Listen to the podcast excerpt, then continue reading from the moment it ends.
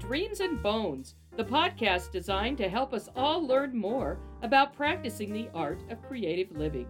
My name is Carol Woolham Roberts. And I'm her husband, Paul. And we are the creators of Grow Me a Story, our website dedicated to the idea that everyone is creative, and inch by inch, row by row, we want to help you grow the creative dreams and bones in your life through conversation with other creatives. As your creativity cultivators, Paul and I brought 10 separate guests here in 2022 to talk with us about the deep joy and meaning that comes from practicing the art of creative living.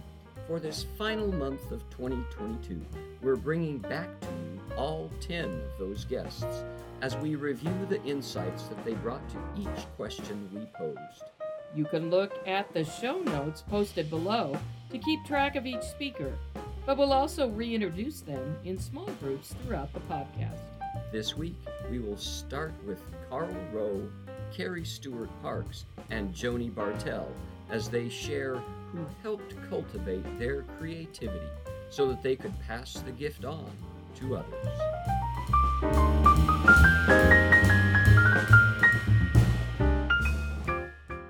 I know you've talked a lot about your mother. Mm-hmm. That was obviously that. Yeah. And what anyone else that was well, a big yeah, influence? there's my brothers. It, it, mm-hmm. Things they would do, I would want to do, and uh, help you out. And yeah, you know, all all through life, there's people that you're gonna get inspired from and mm-hmm. learn things that you hadn't known before. And yeah. you know, working at Knott's Berry Farm was amazing. So many talented people, and before I before being involved, you don't think about it. Mm-hmm. Mm-hmm. You just you go see a show, show and yeah, you're yeah, entertained. Yeah, yeah, yeah. yeah. and and doing say the same show with different actors on different days, and it it's so different. Everybody has their own style, mm-hmm. and uh, you learn a lot. Well, say I learned about acting from watching all these actors, mm-hmm. and uh, but I don't think of myself as an actor. But mm-hmm. but things rub off. Yeah. Right. Yeah. Right. Yeah, and then there's that real good person. That's how it's done. Yeah. that, That's right. they know what they're doing. Yeah. Uh, um, yeah. So, um, yeah, I, I, I can't think of any particular person that did it all for mm-hmm, me, mm-hmm, but mm-hmm. everyone yeah. helps. Uh, and for me to be the cultivator and somebody else, uh, I I did a lot of private teaching. Hmm. Even while I was a piano tuner, people would ask me to if I taught. Hmm. Well, sure, you know, do it. And, uh, some kids last a couple months. You know, some might go a year or 2 mm-hmm. uh, but everybody's not going to be a professional musician. Right. right. Uh, but somehow, hopefully, it changes mm-hmm. their life. Yeah. So Joy Persoon did uh, still does some piano teaching, and I asked her, did, "Did you just make that up as you went along?" And and she kind of said, "Yeah, I just did whatever." but, uh, you were teaching piano. Did yeah. You, did, were you just making that up? Well, the, there's the books that you use that, that kind of helps you. Mm-hmm. Uh, I know what they're trying to get across to the kids, and and I can think about how how I learned it and struggles I had and, mm-hmm. and try to you see what their trouble is and you have to be creative with their, each student mm-hmm. to get the point across. Uh, and when I was younger, I did some trumpet teaching. Mm-hmm.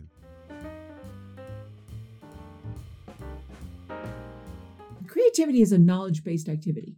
Let me start with that. Mm-hmm. It's a knowledge based activity. If you know, it's otherwise it's an accident. Mm-hmm. So mm-hmm. creativity is if you know how it should go and you say, I wonder what will happen if. Mm-hmm. So it's that knowledge base. Mm-hmm. If you show them, okay, here's how this goes, here's how this goes. Now see this, see this, see this, and then you let people loose on mm-hmm. that. Yes, um, and especially when they don't have to worry about, ooh, how much does the paper cost? Ooh, how much yeah. does the paint cost, and that sort of thing. In writing, it's not so much teaching them a creative part because people tend to be creative in their story, mm-hmm. but teaching them the craft of getting it down mm-hmm. or in in writing. The other thing is think about something differently. when the first thing I wrote, my first novel, uh, Frank read the first couple chapters. I mean, we read, read Mhm. it together, Mhm. and he said, "Okay, that's it's coming along, but you've you got to put the body in the first chapter." It's of course a murder mystery. Mhm. Mm-hmm. And I said, "I can't do that." And he said, "No, you got to move the body of the first chapter." And It's I like thought, moving number six Well, to number one. yeah, number six to number one, exactly. And I thought, there's no way. So I worked and worked and worked. I mean, I spent like weeks moving the body, and I got it to the second chapter. And I said, I have moved the body to the second chapter. And he goes, No, I want it in the. I want it on the first page. And I was like, No, it's number eight. You're making me do first.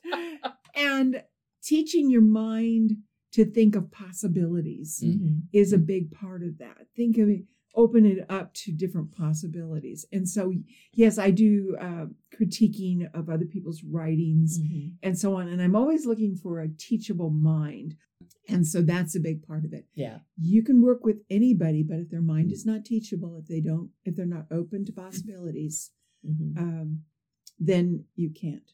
And and going through a brainstorming session with some of my fellow writers, with like Colleen Coble, Lynette Eason, these are Mhm. best-selling authors, and all of our stories start off with. I'll give you one with Colleen.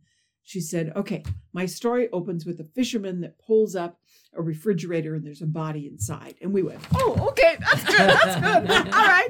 She goes, "That's it, that's all Yep, I got." that's all I got. and we go, what if, what if the body is a guy wearing a wedding dress? And she goes, oh, now that's interesting, you know. And what if, and and we just throw Yeah. these what ifs, and you throw what ifs like crazy. And Mhm. as soon as you come up with a what if, and the writer will be listening to that, and one of those what ifs will trigger something. They'll go, oh my gosh, I never thought of that. Yes, okay, and they'll go, oh yeah, that's good. Okay, Uh-huh. now we've they've shifted a little bit, and then the rest of it goes. So what if? and then we go off on a whole new what if series until we come across something that the writer thinks, yes, I love that. Yeah. And we go, okay, now we got a new direction. What if now? Oh, yeah.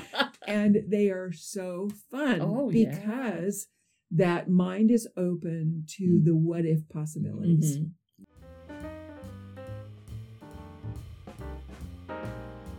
Yeah, well, yes, there have been many people in my life. I mean, whether personally, which, you know, would be like my mom or, you know, what I've been around, but the lady that auditioned me, the 80 year old I talk Mhm. about, it was really, I, mean, she, I, I want to say, oh, she's just the most lovely, wonderful person.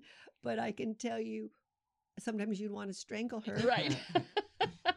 but I am so grateful Right. for everything yeah. everything you know she they just retired um and so she's not finally going to be you know actually teaching anymore of course i'm not sure she's going to be in so many other things going on you know that Mhm. she uh, will be involved in but there's just so many things about her and about being in that high pressure it was a pressure cooker Mm. Mhm. place to be going Mhm. to school. It Mhm. was there was so much pressure on you from all different angles, and um, but just that the things that she did and taught, and you know, and she also made it very clear her line of from who she took from how that would go through us Mm. to our students. She studied in Russia, and the people she studied, and she would make us go over that and have that in our minds and Wow. realize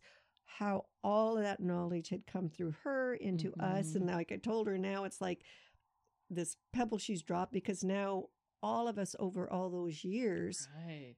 Ha- is just like going out further and further from her, and then from me Mm-hmm. to Mhm. all these other Mhm. people and kids. You can't stop it. And no, you, I mean, you would never want to, but it's something that you can't see, but you know is going out. Yeah. So I can only hope that I've done that for others. Yeah. Right. Next up, Joy Persoon, Kelton Enich, and Ken Bartle talking about the creativity cultivators that influenced their lives.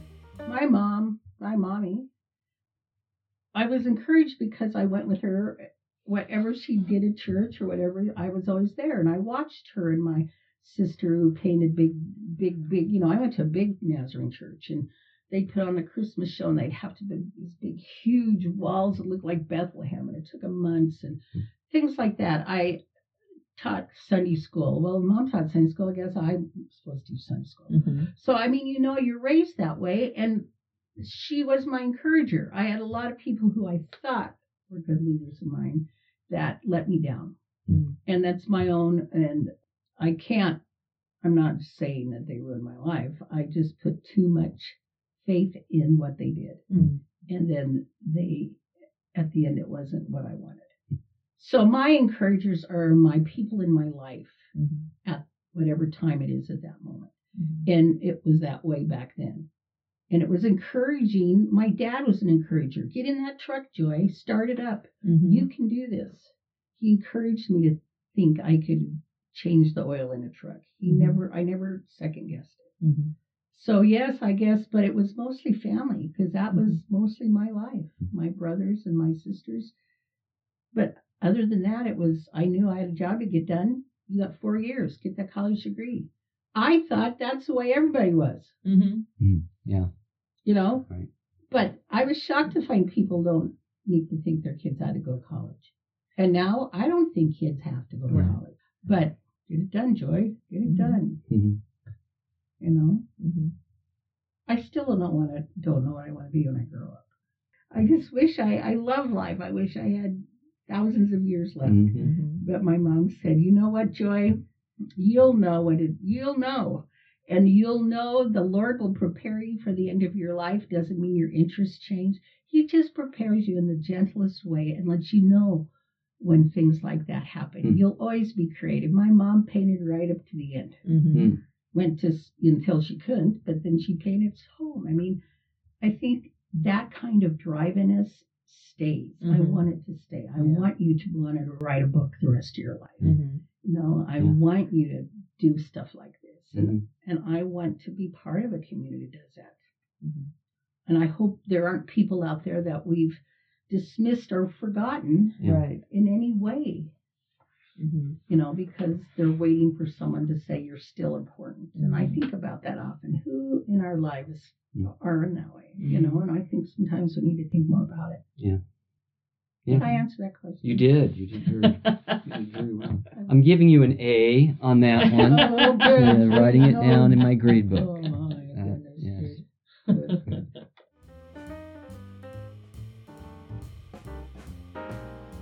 my parents, um, for sure, of just giving me a life that was so full of rich experiences and exposure. And honestly, I, I have done a lot of traveling because of my parents, uh, overseas travel. Mhm. Um, I feel really, really lucky that I was able to do that. And I think that that was huge in Mhm. my my outlook on life and, Yeah. and you know Yeah. I have had a couple of really, really influential teachers in my life. My first one that really was the reason that I became an English teacher and then a creative writing teacher. Mhm.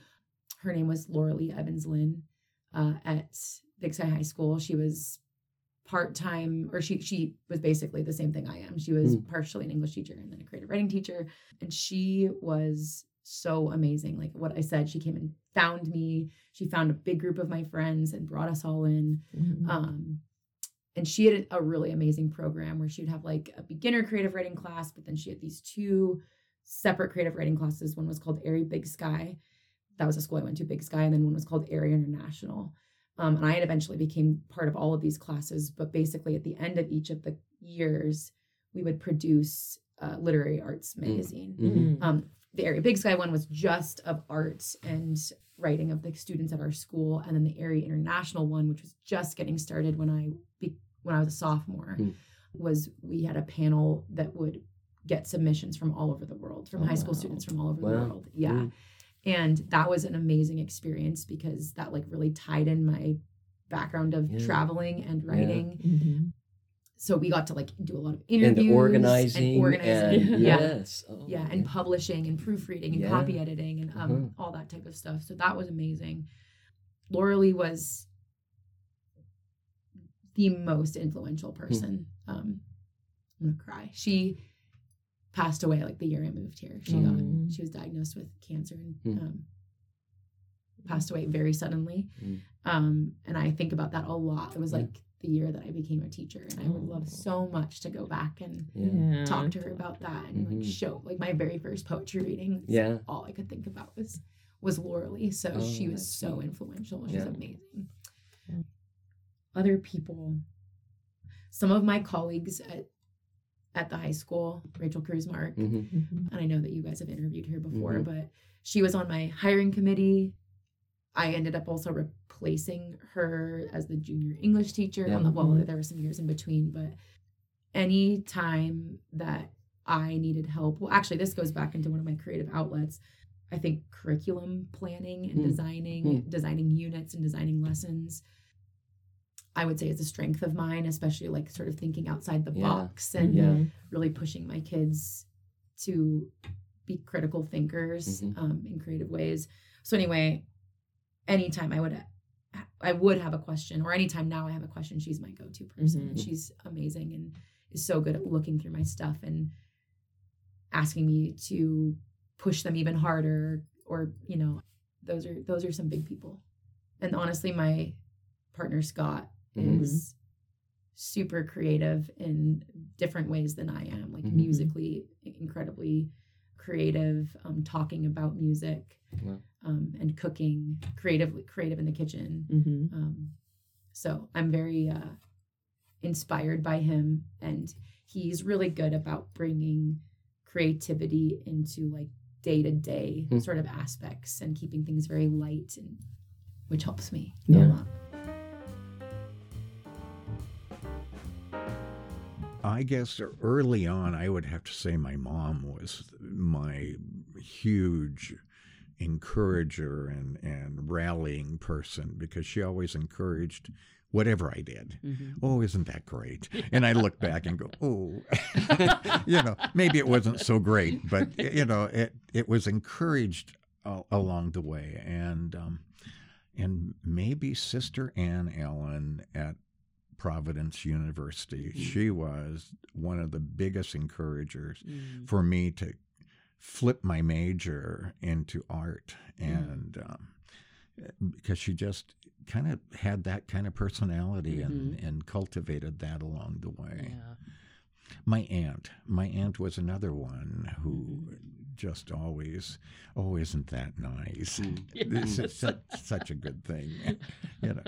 Um, and then again my cousins my two cousins and Mhm. uh, you know it's it's kind of fun to see their creativity over the years my uh, one cousin is 85 and and he's still creating Oh. and so that that to me is exciting Yes. to see Uh, yes. so along the way it's uh, Mhm. there's been people Mhm. just yeah. that touch your life Mhm. in and out Right. And who who have you helped uh, oh turn into a creative? Uh, you know what?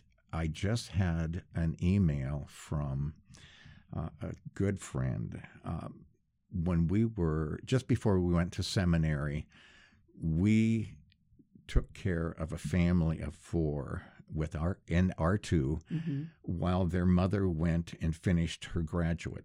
Mm-hmm. And so we we were spending a lot of time at their house, and um, for her birthday, I made a, a Raggedy Ann cake.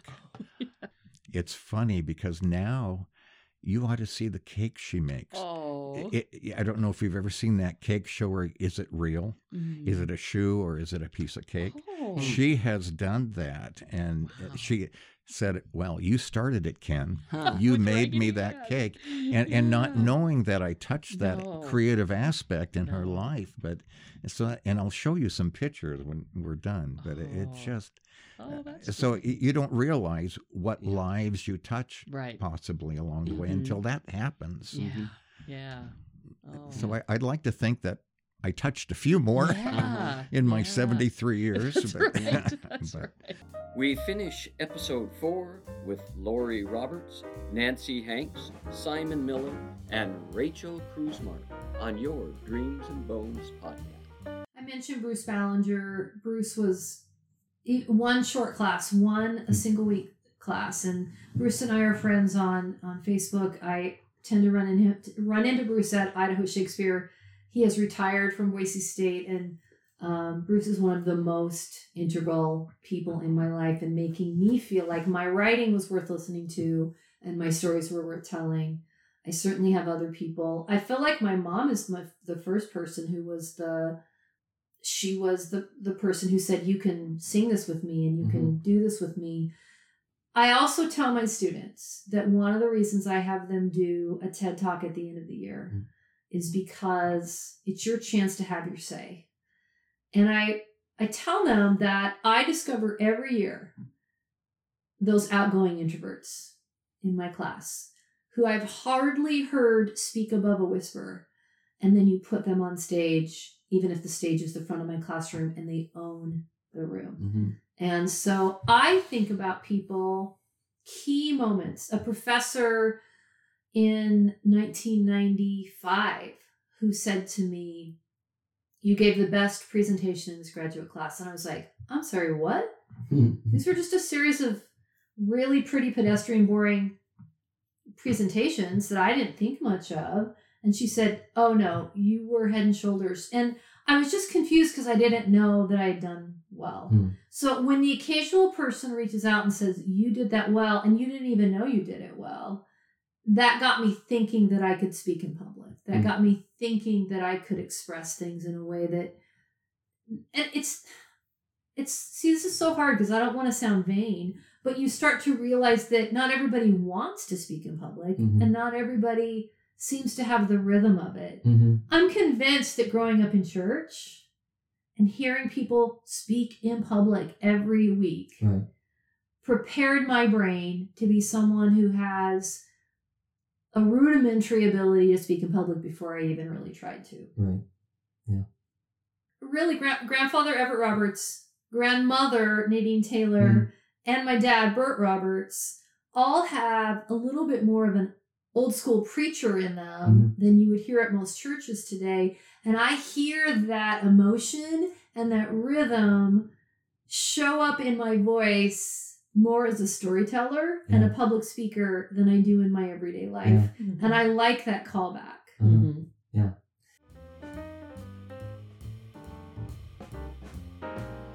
I think it was in eighth grade, I, I did my first creative writing thing. I just read a book called The Moon Spinners, which was uh, just came out and it was a big deal. And I was very inspired by the Moon Spinners. And so I started writing this story about um, Crete and uh, different people, and and uh, it's called The Adventure at Brigmore Bay. Mm.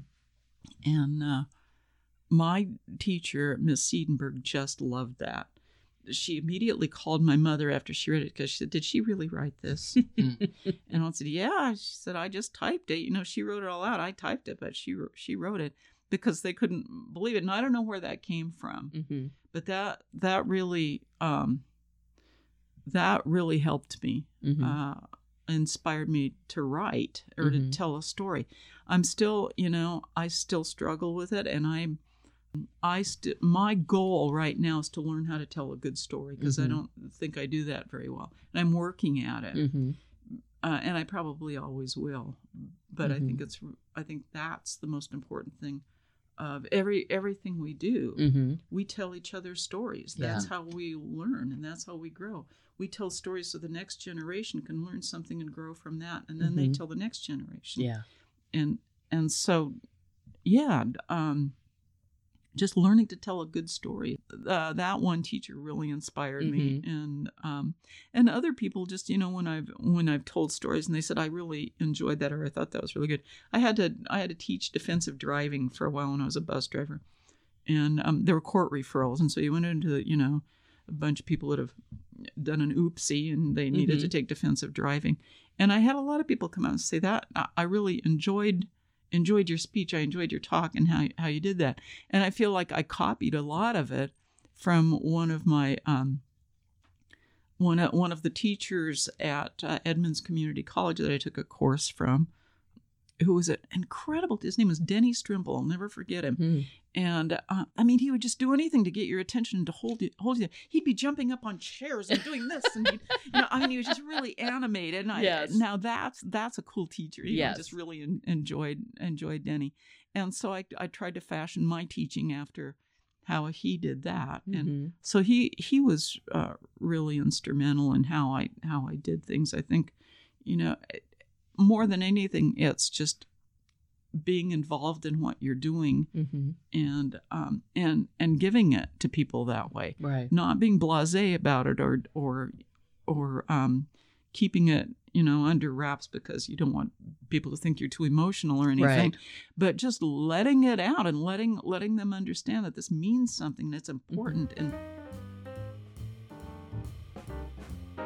this goes kind of back to the creativity question and are people creative? And i think there's a hesitation for some people to be creative because they think other people have done podcasts. Why would i do one? Now i'm just going to be jumping on the bandwagon. Mhm. and and that sort of mindset thwarts your ability to put something out there. Mhm. and it's maybe it doesn't go viral. Maybe you don't get 50 people to come watch you read a poem. Mhm. but but just just getting over that perception and sharing and you'll get three people that went one i didn't know that about you mm-hmm. or two that's incredible and that story really touched me or that song really was amazing. That that goes back to I, I don't know if i'm i never think about if i'm encouraging or mm-hmm. motive or inspiring or motivating someone else to be creative. Maybe i guess i would go just to my immediate family. Gracie's in uh, plays an instrument gemma has tried an instrument and amy and i have had this discussion like okay well the flute wasn't her instrument so the other day we were on our way to school and she says i think i want to play the bass Hmm. and my first reaction was okay gemma you couldn't play the flute so i don't know if the bass is going to be any different that's the analytical side of me and then i said to amy why not Mhm. get her a bass and get her some headphones Mhm. Yeah. and plug her into some things where she can experiment on her own because Gemma's that type of learner. And, uh, you know, Gladys trumpet is coming along. And Gia, when Gia first started playing the clarinet, we thought, you know, you might just have to air band it, you know, because she just wasn't getting it. Now she's in playing in the jazz band. Mm. And Mhm. so I think that we do it with a, a lot of time if we're really into what we're doing, because we're not doing it to, ins- so to say, inspire somebody to do it. I think that we're encouraging people a lot more than we're aware. Yeah. For me, of course, I talked about Mr. Dickinson, uh, Rick Dickinson, aka Mr. D, was huge for me just because uh, he was a trumpet player too. So you know, like that, it was kind of he was a role model to me. Your sister-in-law, your sister Lori, Hmm. seeing Lori take the risk of going through all of the processes and financial decisions and and letting that creative venue for her or avenue go out and actually go produce Right. music was very inspiring still one of my favorite people to play the drums with Mhm. uh just because it it just it's easy to to play along with her because I just love how her music flows. Mhm. Um, I did, I did want to, you know, my wife, she always, you know, she kind of echoes my mom. She's always like, how do you know how to do that with like an instrument or do whatever? And that's, that helps me because I'm like, well, I know you're my wife and you have to say, you know, you don't have to say that, but she will say once in a while, like, no, you, you should do this. You know, you're, you're, you're good at it or you're helping somebody else. So my wife really has been in, inspirational to me. And the ceramics it's so funny that i've come back to that and really that's been my longest most like steady one Mhm. um i started doing that when i was about in second grade Wow. My neighbor was a potter Mhm. and Mm. she had moved moved from uh, Dubois, Idaho, and um, she worked for the Forest Service, I think. But she was um, they were like super like granola kind of Mhm. hippie granola people, and um, they she made she did pottery. She had a kiln, and I would go over there. My brother started; he was like a little more outward because you know he heard he saw the um the guy over there, Doc was his name. Like hammering with his hammer, and my brother, he you know was a worker, so he's like, "What are you doing? You need help?" And so he befriended them first, and which is so funny because he is exactly the opposite of like a granola hippie. He's like a cowboy guy now, which is hilarious. But um, but anyway, he would go over and he would talk about he was doing pottery, and I'm like, well, what's that? And then Hmm. he told me. Well, then I kind of just like pushed him out, and, and I got into working with Janet. Dockland was her name, and and uh, she, she just taught me all kinds of stuff. I would watch her just throw on the wheel. I would spend Mm. all my days, Saturday and Sundays, over at her house, and Oh. Wow. just make she would let me play with clay and make things she would show me sometimes but now i know now, now as a as a like working in ceramics. I'm like, okay, you can come and work in my studio. I don't have time for you because I'm busy, you know. Mhm. So it Mhm. wasn't. I Right. understand that you have to have a different kind of realm, but she did teach me how to throw, and I made these little miniature Barbie dishes. Oh. I don't have them. I don't. I don't think I do. Yeah. Um, but eventually I turned them like when I got older, seventh grade, they were like little white bowls. I was so mad because she glazed them. She goes, I'll fire them and then you can glaze them. Well, then I got busy or didn't get back. Mhm. And she's like, Well, I went ahead and glazed them for you because I had to fire. yeah. And I didn't understand, you know, you have to load the kiln and stuff. And I was like, dang it, I wanted to glaze them. But anyway, they're these little miniature white bowls.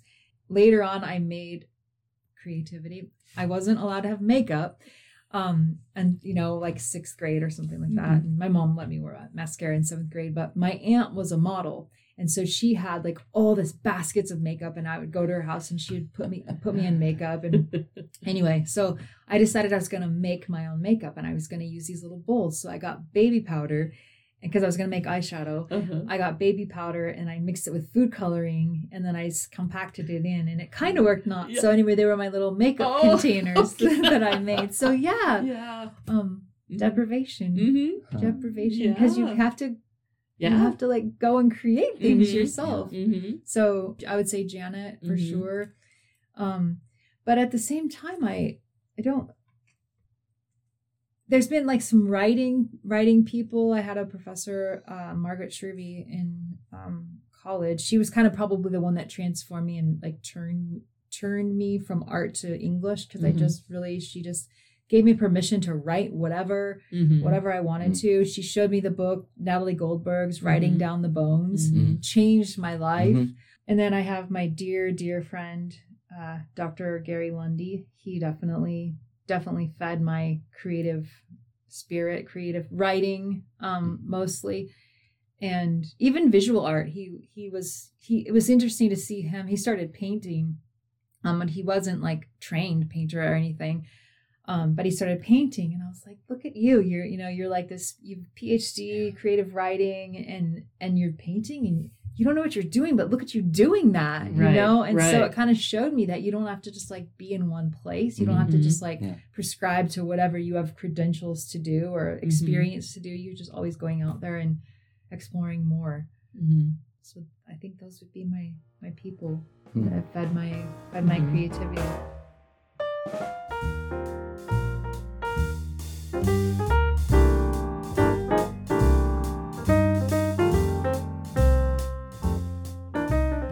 There it is, part four of our five part review of 2022. Carol, what question do we have for next week to help us bring in the new year? Well, Paul, I'm sure our listeners will enjoy hearing once again how each of our guests overcome the roadblocks and resistance that can stand in the way of so many of our creative endeavors. As we bring this episode to a close, we'd like to thank our Sacred Community Garden members for their support and let you know if you have found us and you're not a member, but you want to know more about Dreams and Bones, go to www.growmeastory.com where you can find out more about practicing the art of creative living with your hosts, Paul and Carol Woolen Roberts. Join us next Friday for the final episode of 2022 of your Dreams and Bones podcast.